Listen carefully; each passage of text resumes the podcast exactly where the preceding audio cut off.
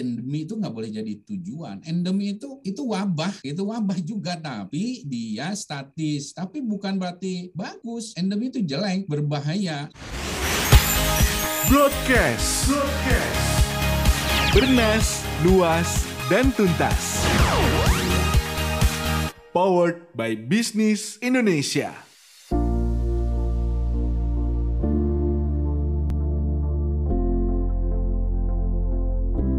Halo sobat bisnis, berjumpa lagi di Talks dan kali ini ada saya Ganang Adrian yang akan memandu Talks episode kali ini dan kita akan ngobrol-ngobrol nih eh, tentang kesehatan. Nah, di episode kali ini nih kita akan ngobrol dengan salah satu epidemiolog. Tapi sebelum kita mulai ngobrol, sebelum uh, kita ngomongin tentang COVID-19, saya mau ngajak sobat bisnis dulu untuk like dan juga subscribe YouTube channel Bisniscom dan jangan lupa juga untuk like dan juga follow broadcast. Jangan lupa ya sobat bisnis. Nah, kita langsung aja nih ngobrol sama Pak Diki Budiman. Beliau adalah epidemiolog dari Griffith University dan kebetulan posisi beliau ini sekarang berada di Australia. Kita langsung aja ngobrol sama beliau. Halo Pak Diki, apa kabar Pak Diki? Waalaikumsalam Pak Diki. Nah, gimana Pak Diki uh, kondisi di Australia sendiri nih uh, terkait Omikron kalau di Indonesia bisa dibilang masih waspada ya karena kasusnya masih terus uh, meningkat walaupun sudah ada penurunan kasus tapi masih bisa di, bisa dikatakan ya masih uh, masih cukup berbahaya gitulah ya uh, peningkatannya masih lumayan signifikan. Kalau di Australia sendiri gimana Pak Diki? Ya uh, Australia situasi sudah lewat puncak ya satu hmm. dua minggu lalu dan saat ini kasusnya masih di atas lima ribuan tapi nah okay. tapi yang membedakan saat ini adalah bahwa cakupan vaksinasi dua dosis di Australia sudah 90 persenan. Ya. Okay. Jadi sudah jauh di atas yang threshold itu. Dan yang tiga dosis pun sekarang sudah mengarah ke 70 persenan. Jadi oh. modal imunitasnya sudah jauh lebih baik. Kemudian itu yang membuat pemerintah Australia pede untuk melakukan pelonggaran. Jadi tanggal 21 Februari ini udah dibuka nih pintu masuk Australia untuk semua negara, untuk semua sektor ya wisata, pendidikan dan sebagainya. Nah, ini karena memang uh, bukan karena pandeminya udah berakhir, tidak. Pandemi ini masih berlangsung dan status pandemi ini kan WHO nanti yang menentukan ya. kabut atau tidak. Nah, saat ini karena kebutuhan untuk pemulihan lah yang mendorong pemerintah negara-negara maju seperti Australia ini membuka gitu pintunya. Kebetulan saya uh, memang master saya di bidang epidemiologi, tapi hmm. PhD saya, riset saya di bidang global health security dan okay. pandemi. Dan kalau bicara global security ini semua aspek yang mengancam kesehatan global itu menjadi kajian saya. Antara lain ya pandemi ini ya. Benar. Tapi pandemi salah satunya, yang lainnya adalah perubahan iklim, ada oh, banyak ya termasuk hmm. biological weapon dan lain sebagainya. Nah, karena ini juga sifatnya global, jadi uh, saat ini di Griffith University ini saya menjadi pemberi uh, masukan bukannya untuk Indonesia tapi ASEAN dan Asia Pasifik okay. umumnya. Nah, kalau melihat perkembangan di setidaknya Asia Pasifik nih, kita uh, melihat ya banyak di negara Asia masih di mengalami gelombang Omikron dan ada campur-campur delta lah sedikit dan ya. uh, di negara Asia Pasifik ya Asia Pasifik ini cenderung ke kayak Australia, New Zealand dan negara-negara kepulauan nih ya hmm. Vanuatu dan um, apa Maldives dan lain sebagainya. Nah mereka lebih cenderung uh, terdampak Omikron dan sudah melewati masa puncaknya. Uh, namun sekali lagi kalau berbeda dengan negara Asia, negara-negara yang maju itu cenderung modal imunitasnya jauh lebih tinggi. Jauh lebih tinggi. Itu yang membuat dari sisi kematian, dari sisi dampak di ICU juga menjadi minim. Nah, namun perbedaannya lagi juga adalah bahwa kekuatan sistem pelaporan. Jadi deteksi eh, kasus juga kan kuat, bagus. Pelaporan kematian kasus juga kuat, bagus. Nah, ini yang juga membedakan sehingga eh, ini tentu yang harus kita contoh ya, kita tiru untuk konteks Indonesia. Nah, eh, terkait dengan Omikron sendiri nih, eh, Pak Diki, kan baru-baru ini eh, pemerintah Indonesia sendiri punya istilahnya punya strategi ya untuk mengantisipasi Omikron terutama dari perjalanan luar negeri. Berbagai berbagai berbagai hal eh, jadi strategi gitu ya. Tapi bisa dibilang eh, kecolongan ini masih aja terjadi nih. Apakah ini juga eh, jadi catatan penting juga eh, terutama untuk negara-negara lain juga? Apakah punya pengalaman yang mirip-mirip atau memang sebenarnya Omikron ini memang cukup sulit untuk dihindari nih Pak nih dengan berbagai strategi yang udah dilakuin pemerintah sendiri gitu ya? Ya, ya uh, Omikron ini nggak ada yang bisa nahan negara seketat apa pun, bahkan negara seperti uh, China ya, uh, kemudian yang otorita independennya seperti Hong Kong uh, ataupun Taiwan juga dianggap sebagai bagian dari China kan, ataupun Macau itu kan menerapkan namanya zero policy ya, atau yang benar-benar menutup diri itu, ya. menutup diri itu. Uh, nah uh, bahkan kalau masuk China itu karantinanya itu 21 hari loh. China itu 21 hari karantinanya. Dan pemeriksaannya luar biasa. Ya mohon maaf ya kadang-kadang dia periksa bukan dari atas saja dari bawah juga. Dari atas itu China saking takutnya dia seperti itu.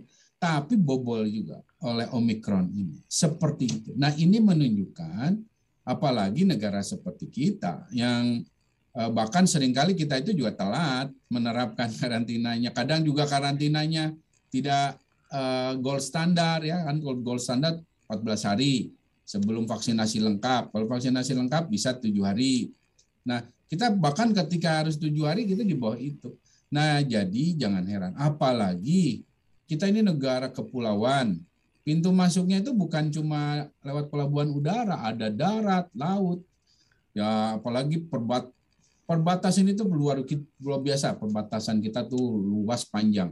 Jadi saya sebelum ini ya Mas Radian, saya kepala kerjasama bilateral kesehatan ya Indonesia ya. Jadi saya menelusuri itu salah satunya bagaimana memperkuat pintu masuk perbatasan ketika wabah-wabah sebelumnya. Nah, jadi saya tahu kondisi kerawanan kita gitu. Jadi eh, bahkan kalau bicara misalnya di Kalimantan itu udah antar negara kampung itu udah nggak bisa ya ngomong itu satu saudara udah susah gitu interaksi. Nah apalagi di Papua sana ya eh, apalagi di kalau di Nusa Tenggara antara Timor da, Leste dan kita. Nah ini yang membuat ya kita sulit. Nah, apalagi ditambah Omikron ini adalah satu varian yang berbeda dengan Delta, dia bisa bersirkulasi bukan cuma di yang belum divaksinasi, tapi yang sudah divaksinasi. Dan ingat, Delta itu lahir di mana dunia saat itu, tahun lalu kan, itu hmm. belum vaksinasinya belum memadai, yang iya. baru bahkan beberapa negara baru mulai, sehingga luar biasa uh, dampaknya. Dampak, ya. Nah, ketika Omikron lahir ditemukan, dunia sudah memiliki modal hampir setidaknya udah di atas 40 persen lah dari total penduduk dunia di, memiliki imunitas. Indonesia juga udah lumayan baik ya, waktu Omikron itu sehingga kenapa ada kesan oh ini mild ringan ya karena banyak yang sudah punya imunitas entah karena vaksinasi entah karena sudah terinfeksi waktu delta gitu. Nah itu yang yang membuat Omikron ini terkesan mild. Tapi ingat Omikron ini toh tetap bisa menyebar dalam waktu relatif singkat, bahkan kurang dari satu bulan di lebih dari 100 negara. Ketika syarat orang bepergian apa? Harus vaksinasi penuh. Ya. Berarti yang menyebarkan ini yang sudah divaksin. gitu. Karena ya memang Omikron ini bisa tetap menginfeksi orang yang sudah divaksin. Makanya nggak ada negara yang eh, saat ini bisa mensterilkan dari Omikron. Bahkan yang tadi saya sampaikan, saya memberi masukan juga ya, diminta masukan untuk negara-negara kawasan Pacific Island ya. Pacific Island ini sebelumnya steril, bahkan waktu Delta dia nggak kemasukan. Tapi waktu Omikron jebol pertahanan dia. Itulah kelebihan Omikron. Jadi artinya kita uh, ya tapi ini bukan excuse bahwa oh Indonesia kan negara lain ya nggak begitu begitu juga. Hmm. Tapi artinya pesan penting adalah semakin ke sini varian itu makin pintar.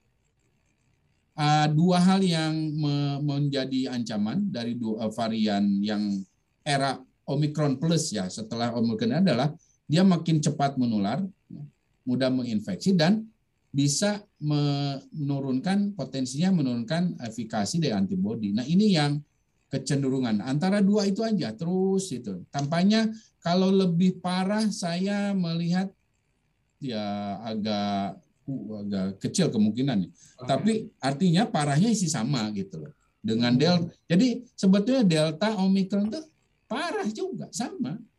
Hanya karena sudah punya vaksin okay. uh, eh, dua dosis, jadi dampaknya terlihat ringan. Berbeda. Mm -mm. Nah, tadi eh, Pak Diki juga sempat bilang apakah akan ada muncul varian baru. Nah, sempat baru-baru ini terdengar namanya Delta Cron tuh Pak, varian Delta Cron. Itu udah mulai muncul bahkan bisa dibilang uh, mulai menyebar di beberapa negara gitu ya. Itu gimana tuh Pak? Seperti apa sih emangnya varian Delta Crohn ini? Apakah uh, akan sama berbahaya juga seperti Delta atau varian Omicron atau seperti apa? Dan kalau tadi Bapak bilang tingkat penyebarannya akan lebih mudah dan uh, berbahayanya juga kurang lebih sama, itu kayak gimana sih Pak kalau untuk Delta Crohn sendiri? Jadi gini, Delta Crohn ini uh, ini belum belum jadi varian. Ini ini nama yang oh. diberikan oleh media ini. Ini nama yang diberikan oleh media dan ini juga masih terbatas penyebarannya, okay. Okay. masih sangat kecil. Uh, uh, del dinamai oleh media delta Crohn itu karena ini adalah rekombinan, jadi kayak kawin okay. del. Jadi dalam satu tubuh manusia pasien ini ditemukan ada dua varian yang menginfeksi, yaitu varian Delta dan Omicron. Okay. Nah, diduga kecenderungan di uh, ada, sudah ada uh, rekombinannya. Jadi kawin si varian Delta dan Omicron ini. Ini tapi masih dalam pengamatan ya. Uh, yang menjadi kombinasi antara uh, mutasi yang ada di Delta dan Omicron. Nah, ini sebetulnya masih dalam pengamatan walaupun ini di, sudah ditemukan sebelumnya di Cyprus di Cyprus di Italia ya dekat Italia sana. Okay. Uh, uh, namun di awal-awal itu dianggap sebagai satu hasil kontaminasi waktu dilakukan sequencing. Jadi cemar kontaminasi tercemar. Oh ini kayaknya bukan nih bukan varian ada rekombinan bukan tapi ini cemaran. Tapi belakangan oh ternyata di bukan ini beneran nih kawin nih dari satu orang. Nah, tapi ini masih diamati ya. Saya belum bisa menyimpulkan apa-apa karena belum ada data yang cukup solid untuk uh, uh, jadi rujukan. Tapi pesan pentingnya sebenarnya sudah ada. Pesan pentingnya apa? Pertama, jadi rekombinan ini ditemukan di negara wilayah yang abai yang melakukan pelonggaran. Inggris itu kan perdana menterinya nakal. Jadi eh, pendekatan strategi pandeminya tidak berbasis sains sekarang. Oh, sekarang ini udah lebih ke arah ekonomi dan politik. Sehingga terjadi semua dilonggarkan. Nah, karena virus ini diberi keleluasan untuk bereplikasi, artinya menginfeksi orang ya berarti dia bisa replikasi di tubuh manusia. Nah, artinya ya seseorang itu bisa terinfeksi dengan mudah dan ini akhirnya terbukti. Uh, orang pasien yang ditemukan di Inggris ini beberapa ini itu terinfeksi oleh delta, terinfeksi oleh omikron. Dan ingat varian yang alfa, beta sampai delta dan terakhir sekarang omikron itu masih ada walaupun jumlahnya sekarang jauh-jauh lebih sedikit daripada Omikron.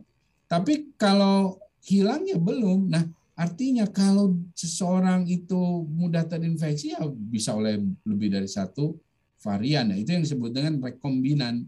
Nah, pesannya adalah jangan jangan ikut-ikutan. Kita saya senang Pak Luhut udah bilang kemarin katanya nggak akan ikut-ikut ya udah wah itu bagus sekali.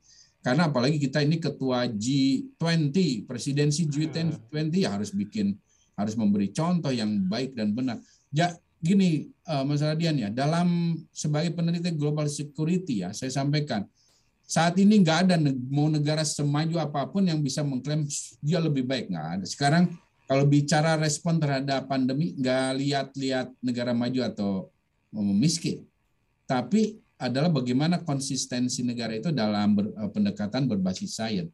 Tentu negara maju ada modal lebih dari uang, dari sistem kesehatan, kemampuan laporan dan juga uh, sistem deteksi atau surveillance ya. Tapi kalau nggak dimanfaatkan ya seperti Amerika kacau balau, Inggris kacau balau gitu. Nah ini uh, pesan penting dari uh, alahirnya delta apa uh, temuan delta Crohn ini.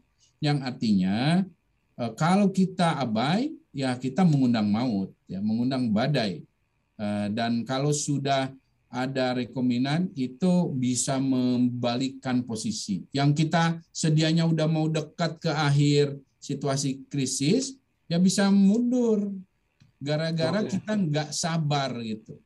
Nah, uh, di Indonesia sendiri nih Pak nih uh, bisa dikatakan sudah melewati ya, sudah melewati uh, gelombang ketiga atau bahkan sedang sedang memasuki gelombang ketiga dari uh, varian Omicron ini sendiri nih. Kalau pandangan Pak Diki sendiri nih seperti apa sih uh, kondisi Indonesia pasca mungkin masih ya masih masih menjalani uh, gelombang ketiga ini seperti apa dan e, langkahnya apakah sudah tepat sejauh ini atau mungkin masih ada yang perlu diperbaiki lagi Pak untuk penanganan e, di gelombang ketiga ini Pak? Ya, kita masih di gelombang ketiga dan e, saya kira untuk sebagian daerah ada yang sudah masuk puncak, tapi e, sebagian lagi ya belum atau baru hmm. mendekati. Hmm. Tapi secara umum Indonesia ini sejak akhir tahun lalu maupun awal tahun ini saya sudah sampaikan prediksi saya bahwa pokoknya Februari Maret itu adalah masa kritis dan tampaknya Maret ini pun tidak lebih dari pertengahan Maret ya. Ya. Tapi saat ini kita masih dalam situasi yang kritis ya. Uh, sehingga tidak bisa dianggap serta merta udah aman nggak bisa. Hari ini saya saya masih mendapat eh, ICU di misalnya buat database penuh. Uh, teman-teman saya dokter di ICU sampaikan penuh ICU-nya. Artinya eh, nggak bisa kita longgar. Dan ingat ya, tidak bisa jadi selalu ukuran rumah sakit kita ini ya. Masyarakat kita, saya ini dua dekade ya di pembangunan kesehatan di Indonesia di lapangan, bukan bukan pengamat. Sekarang saja saya pengamat karena ada di sini ya. Eh, nah di Indonesia itu itu karakter orangnya tidak mudah ke rumah sakit kalau sakit.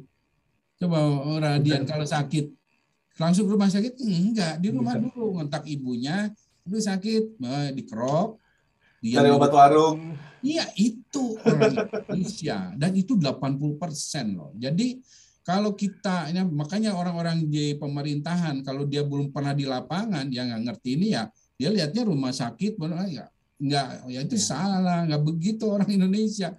Makanya ketika bicara begini Asia Eh, itu komentator-komentator peneliti-peneliti di Amerika Eropa salah terus prediksinya tentang Asia karena nggak tahu uh, kulturnya, nggak tahu kebiasaannya di bawah gitu. Nah hmm. uh, makanya waktu masalah gelombang ketiga itu banyak bukan hanya epidemiologi di Indonesia saja, ada juga lembaga apa prediksi ya International Health Metric di Amerika yang mengatakan Indonesia nggak akan ada gelombang ketiga gitu. Oh saya bilang salah. Nah, walaupun itu lembaga kredibel, ya dia saya bilang Anda eh, salah kalau nggak tahu uh, data di lapangannya, kondisi lapangan, prediksinya kan salah. Yang benar kan terbukti. Saya sampaikan bakal ada kok kalau Nah, itu karena bicara masalah prediksi. Nah, karena tadi masalah ini menanya ya tentang situasi ya. Prediksi penilaian situasi itu ada empat aspek untuk bisa kita mendekati presisi ya. Kalau 100% manusia itu nggak mungkin. Semua yang sifatnya futuristik itu kan milik Allah itu ya, itu milik Tuhan. Tapi kita dengan teknologi ya 90 persenan lebih lah bisa. Nah, itu adalah kompetensi jelas, teknologi jelas, pengalaman jelas dan intuisi ya. Intuisi ini ya uh, hal yang gut itulah. Ini yang yang dipengaruhi banyak hal di situ. Salah satunya nilai spiritual lah gitu ya. Nah, ini yang spiritual bukan ngedukun ya. karena saya sering disebut dukun itu karena saya suka tempat. Tapi sebenarnya spiritual itu karena saya muslim ya, saya juga berdoa lah ya saya berdoa ya ah, kalau salah satunya yang saya ini Allahumma alhimni rusti wa misari nafsi itu mencari ilham yang mana. Nah, karena semua itu kalau prediksi banyak semua kalau mencari rujukan ada, tapi mana yang terbaik ya minta pada Tuhan. Nah, sehingga kita mendapatkan ini yang terbaik. Nah, itu yang selalu menjadi pedoman saya. Dalam selalu benar ya. Nah, sekarang Indonesia sudah akan ya setidaknya akan mengalami ya masa apa melewati masa krisis. Saya sampaikan dari awal September Oktober tahun lalu ya November tahun lalu bahwa gelombang tiga kita ini moderat. Itu bisa dicek ya direkam itu apa jejak digital saya. Moderat itu artinya ya nggak seserius delta. Karena apa? Modal imunitas kita sudah bagus. Tapi ya tidak semuanya bisa moderat. Kalau mitigasinya kurang. Nah, ini menjawab dua pertanyaan tadi. Ya, pemerintah alhamdulillah ya dan saya selalu dengan terutama dokter Nadia ya dengan dokter Maksi dirjennya sekarang saya sering berkomunikasi memberikan masukan. Uh, strateginya sudah benar ya. Uh, pemerintah sudah on the track walaupun masih ada isu di masalah kualitasnya saja, okay. konsistensi, ya, sinergi, ya. Kadang karena kadang-kadang yang sektor ini ngomongnya A, yang ini B, yang ini C, ya, dia nggak bersinergi gitu. Nah, ini ini yang uh, ya masih ada, tapi ya masih mending lah dari banding awal-awal waktu 2020 oh, ya. karena ya Menteri Kesehatannya aja waktu itu ada, aduh bagaimana ya saya nggak bisa komentar. Nah ini yang sekarang kita lihat ya kita beruntung sudah ada lah progres ya. Tentu bukan tanpa ada kelemahan. Nah itu kewajiban saya untuk memberi peringatan. Nah kita sebagai masyarakat punya peran masalahnya karena kan namanya pandemi itu masalah bersama sehingga butuh kerjasama gitu. Kalau bersama itu butuh kerjasama. Kalau nggak ada kerjasama, nggak akan selesai sama-sama. Dan ini yang menjadi isu saat ini masalahnya. Ada yang pengen cepat longgar, ada yang enggak. Nah ini yang harus kita bangun ya kewaspadaan. Karena kalau eh, bahkan pada tataran global tadi ada yang udah pengen bebas saja negara-negara di Eropa Barat. Ada yang pengen udah longgar segala macam. Nah ini berbahaya karena artinya akan membuat posisi si eh, dunia ini menjadi rawan karena virus itu tadi diberi kesempatan bersirkulasi lahir lagi. Nanti varian baru ingat omikron bukan varian terakhir gelombang tiga ini juga bukan gelombang tiga terakhir gelombang terakhir. Nanti ada tapi kalau kita memitigasi konsisten dengan 3T5M vaksinasi Ya kan gak mesti PPKM darurat kan udah makin berkurang tuh sekarang. Nah, kita akan mengarah pada situasi yang lebih terkendali. Oke, nah eh, kemarin Pak Luhut sendiri ke, menyebut kalau masyarakat sudah vaksin dua kali itu udah bisa jalan-jalan gitu ya Pak ya. Berarti bisa dibilang eh, mungkin kita akan menuju ke fase endemik. Ini uh, setelah Omikron ini berakhir, apakah kita bisa Indonesia khususnya ya Pak ya bisa segera menuju ke fase endemi untuk menghadapi COVID-19 ini atau masih ada proses yang panjang sih Pak untuk uh, bisa dikatakan kita memasuki endemi itu sendiri Pak? Ya, jadi ada dua hal di sini. Ya, pertama saya harus meluruskan juga bahwa hmm. uh, untuk target yang dicapai oleh dunia. Karena ini juga saya menyampaikan masukan ini minggu lalu kalau salah ya ke WHO ya tentang akhir dari pandemi. Saya salah satu yang diminta masukan ya untuk bagaimana dunia keluar dari ini kriterianya. Jadi bukan endemi itu nggak boleh jadi tujuan. Endemi itu itu wabah, itu wabah juga tapi dia statis. Tapi bukan berarti bagus. Endemi itu jelek, berbahaya gitu. Jadi endemi, epidemi, pandemi itu berbahaya. Yang harus kita tuju adalah namanya terkendali atau sporadis lah kalaupun mau. Sporadis itu atau terkendali itu ya satu bulan, dua bulan nggak ada kasus, baru ada satu dua. Nah itu yang kita tuju. Tapi kalau endemi ya malaria, demam tipoid, TB, ya itu kan jadi seperti itu nantinya. Kan, kan siapa yang mau? Enggak ada. Nah itu yang harus diluruskan. Jadi nggak nggak boleh kita mengarah seperti itu. Walaupun nanti ketika status pandemi ini dicabut ya eh, oleh WHO, itu dunia maupun di kita di daerah-daerah itu akan langsung terbagi tiga otomatis tuh terbagi tiga level. Ada yang endemi, ada yang epidemi, ada yang sudah sporadik atau ter terkendali gitu. Nah, kita harus berusaha banyak yang fase terkendali itu supaya tidak banyak kerugian. Karena ingat COVID-19 ini enggak sama dengan flu, ini penyakit serius yang punya dampak mematikan, juga jangka panjang loh.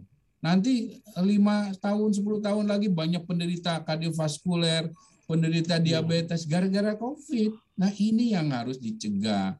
Nah, kedua bicara masalah apa ya orang sudah divaksinasi memang dia punya privilege untuk aktivitasnya lebih longgar ya. Tapi ya kalau bicara dalam situasi saat ini tetap kita dituntut untuk membatasi gitu. Jadi eh, boleh ya bukan nggak boleh jalan-jalan tapi pilih lokasi yang aman, pilih yang memang juga esensial. Saat ini setidaknya kita harus berkontribusi untuk meredam dulu lah. Terutama ini kan masih di gelombang tiga.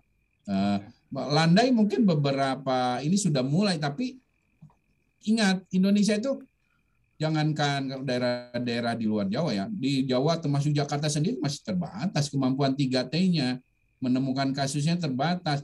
Ong namanya testing yang adekuat tuh 4 5 orang dites per seribu populasi per minggu. Itu enggak, belum tercapai.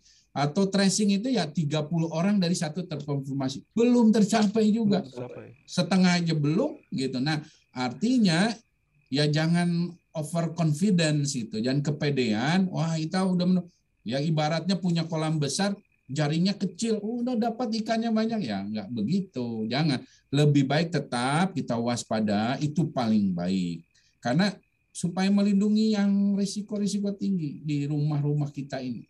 Nah, eh, banyak pertanyaan juga nih dari masyarakat tentang vaksin booster nih. Apakah vaksin booster eh, bisa jadi benar-benar efektif untuk menangkal virus COVID-19 baik yang eh, sudah ada varian Omicron ataupun eh, variasinya lagi nih nanti ketika muncul variasi uh, atau mutasi dari virus barunya.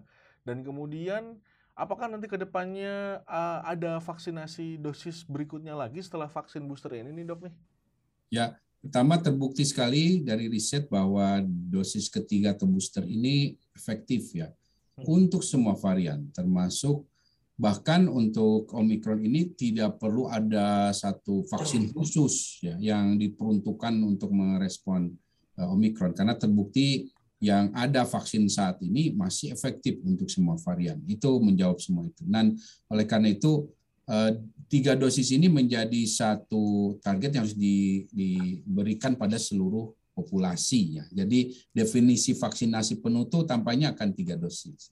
Nah, apakah ini juga nanti ke depan bagaimana eh, tentang ada ke booster selanjutnya? Tampaknya kemungkinan besar akan diperlukan, tapi khususnya untuk yang berisiko tinggi seperti lansia, okay. Eh, termasuk yang komorbid atau mungkin beberapa pelayan medik ya atau petugas pelayan publik. Ya. Tapi secara umum populasi tampaknya tidak, ya, tampaknya tidak diperlukan. Ini secara uh, apa kondisi saat ini. Nah, dan tampaknya ke depan juga uh, dunia akan mengupayakan adanya vaksin yang sifatnya di mukosa hidung pemberiannya dengan oh. nasal spray gitu. Jadi lebih karena kalau bicara infeksi saluran nafas, ya yang harus pertama dijadikan proteksi ya di atas ini. Ini yang yang ke depan tampaknya harus seperti. Dan untuk sekali lagi vaksinasi kan bukan senjata satu-satunya, bukan. Perilaku kita harus lebih tetap dijaga, lebih bersih, personal hygiene, sanitasi lingkungan, kualitas ada dari udara ya, ventilasi dan juga sirkulasi udara ini yang juga harus kita perbaiki sehingga uh, kita akan mengarah pada ya kondisi lingkungan, ya, kesehatan manusia dan juga hewan yang jauh lebih sehat dibanding sebelumnya. Oke, kalau gitu terima kasih banyak buat Pak Diki Budiman atas ngobrol-ngobrolnya nih tentang varian Omikron, terus juga tentang pengetahuan-pengetahuan terbaru nih tentang kondisi perkembangan dunia terutama dengan uh, pandemi COVID-19 ini. Semoga bisa bermanfaat untuk sobat bisnis. Dan nggak lupa juga nih kita terus ingetin untuk sobat bisnis untuk tetap menjaga 5M ya supaya tetap diterapkan protokol kesehatannya dengan ketat memakai masker, mencuci tangan, menjaga jarak, mengurangi mobilitas dan jangan lupa juga untuk selalu menjaga kondisi kesehatan tubuh apalagi uh, saat beraktivitas setiap hari ya. Terima kasih banyak sekali lagi untuk Pak Diki untuk informasinya dan untuk ngobrol-ngobrolnya. Semoga bermanfaat untuk sobat bisnis juga dan sampai jumpa di episode berikutnya. Terima kasih.